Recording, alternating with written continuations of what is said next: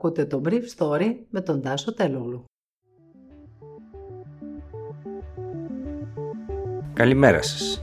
Σήμερα είναι Τετάρτη, εικοστή πρώτη Απριλίου δύο χιλιάδες είκοσι ένα και θα ήθελα να μοιραστώ μαζί σας τα ακόλουθα θέματα που μου έκαναν εντύπωση. Η Johnson εντ Johnson δίνει το ελεύθερο στις κυβερνήσεις της Ευρώπης να διακινήσουν το εμβόλιό της μετά τη χθεσινή ανακοίνωση του Ευρωπαϊκού Οργανισμού Φαρμάκων. Το κράτος ξεμένει από τεστ την ώρα που ζητάει όλο και περισσότερα για το άνοιγμα της οικονομίας. Η πράσινη Αναλένα Μπίρμποκ οδηγεί την κούρσα των διαδόχων της Μέρκελ. Ήταν δεκαοκτώ και πενήντα πέντε ώρα κεντρικής Ευρώπης μετά την ανακοίνωση του Ευρωπαϊκού Οργανισμού Φαρμάκων για τα οκτώ θρομβωσικά επεισόδια από τις Ηνωμένες Πολιτείες που συνδέονται με το μονοδοσικό εμβόλιο της Johnson εντ Johnson, όταν η εταιρεία σήκωσε τον μπλόκο που είχε επιβάλει στο προϊόν της, δίνοντας το πράσινο φως στις κυβερνήσεις να προχωρήσουν στη χρήση του. Προηγουμένως, ο ι εμ έι είχε ζυγίσει τα πράγματα και είχε ανακοινώσει ότι τα ωφέλη από τη χρήση του εμβολίου είναι πολύ μεγαλύτερα από τα ρίσκα.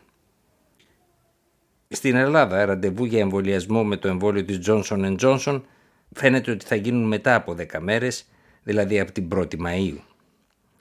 Η εταιρεία έχει εμπλουτίσει το φύλλο οδηγιών της με την προσθήκη ότι στις σπάνιες παρενέργειες περιλαμβάνεται και η θρόμβωση με ταυτόχρονο χαμηλό αριθμό αιμοπεταλίων.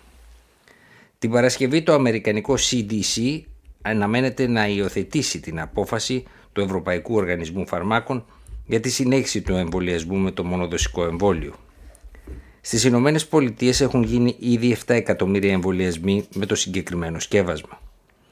Ένας εκπρόσωπος του ι εμ έι είπε χθες ότι έχουν καταγραφεί συνολικά οκτώ περιστατικά θρομβώσεων με το εμβόλιο της Johnson εντ Johnson, όλα στις Ηνωμένες Πολιτείες, διακόσια ογδόντα επτά με εκείνο της AstraZeneca, είκοσι πέντε με εκείνο της Pfizer και πέντε με αυτό της Moderna.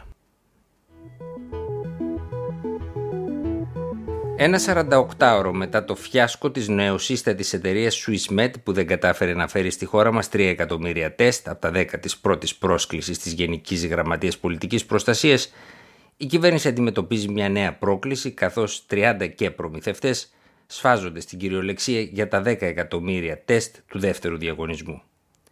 Σύμφωνα με πληροφορίες της Ελίζας Τριανταφύλου και του Inside Story αλλά και δικές μου, μία τουλάχιστον εταιρεία έχει προσφύγει στην Επιτροπή Προδικαστικών Προσφύγων αμφισβητώντας την προέλευση των τεστ μειοδότριας, ενώ άλλη μία εταιρεία ετοιμάζεται να καταθέσει προσφυγή για το εκπρόθεσμο προσφοράς άλλης μειοδότριας.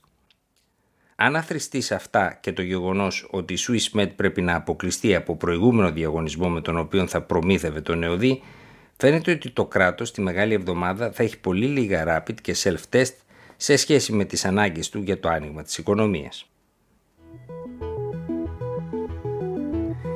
Η σαραντάχρονη Αναλένα Μπίρμποκ, υποψήφια των Πρασίνων για την Καγκελαρία, γεννήθηκε στο Ανόβερο πριν από σαράντα χρόνια. Ήταν πρωταθλήτρια στο αγωνιστικό τραμπολίνο με τρία χάλκινα μετάλλια στο πρωτάθλημα Γερμανίας και έπαιζε ποδόσφαιρο. Σπούδασε διεθνές δίκαιο στο London School of Economics. Η Μπίρμποκ, μητέρα δύο παιδιών, δεν έχει δουλέψει όπως και οι άλλοι συνυποψηφοί της για την Καγκελαρία σε άλλη δουλειά εκτός από την πολιτική. Αν και μπήκε στην ηγεσία των Πρασίνων, δίπλα στο Ρόμπερτ Χάβεκ, σαν δεύτερη, πολύ γρήγορα αναδείχθηκε στην πιο δημοφιλή φιγούρα του ντουέτου που παραδοσιακά διευθύνει τους Πράσινους. Η Μπίρμποκ στην εναρκτήρια ομιλία της ανέδειξε την προστασία του κλίματος στο επίκεντρο της προεκλογικής της πρότασης προς τους πολίτες.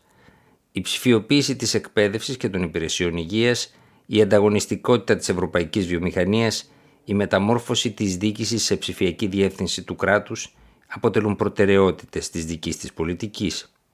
Εγώ συμβολίζω τη νέα αρχή για αυτό το κράτος. Για το status quo υπάρχουν άλλοι, είπε χαρακτηριστικά η υποψήφια των Πρασίνων για την Καγκελαρία. Η Μπίρμποκ έδωσε την πρώτη της συνέντευξη στον ιδιωτικό τηλεοπτικό σταθμό ProZibben σε τρία νέα πρόσωπα την ώρα που ο χριστιανοδημοκράτης Άρμιν Λάσετ μιλούσε σε δύο μεσήλικες συναδέλφους μου της δικής μου γενιάς στο πρώτο και το δεύτερο κανάλι της γερμανικής κρατικής τηλεόρασης που παραδοσιακά έχουν ένα πιο γερασμένο κοινό. Σύμφωνα με μια χθεσινή δημοσκόπηση των δικτύων αρ τι ελ και εν τι βι, αν γινόταν εκλογές αυτή την Κυριακή, η αμήλικτη αντιπαράθεση χριστιανοδημοκρατών με τους χριστιανοκοινωνιστές της Βαβαρίας θα καταπόντιζε το κεντροδεξιό κόμμα στο είκοσι ένα τοις εκατό, με τους πράσινους της Μπίρμποκ να περνούν μπροστά στο είκοσι οκτώ τοις εκατό των ψήφων. Ήταν το Brief Story για σήμερα Τετάρτη είκοσι μία Απριλίου δύο χιλιάδες είκοσι ένα.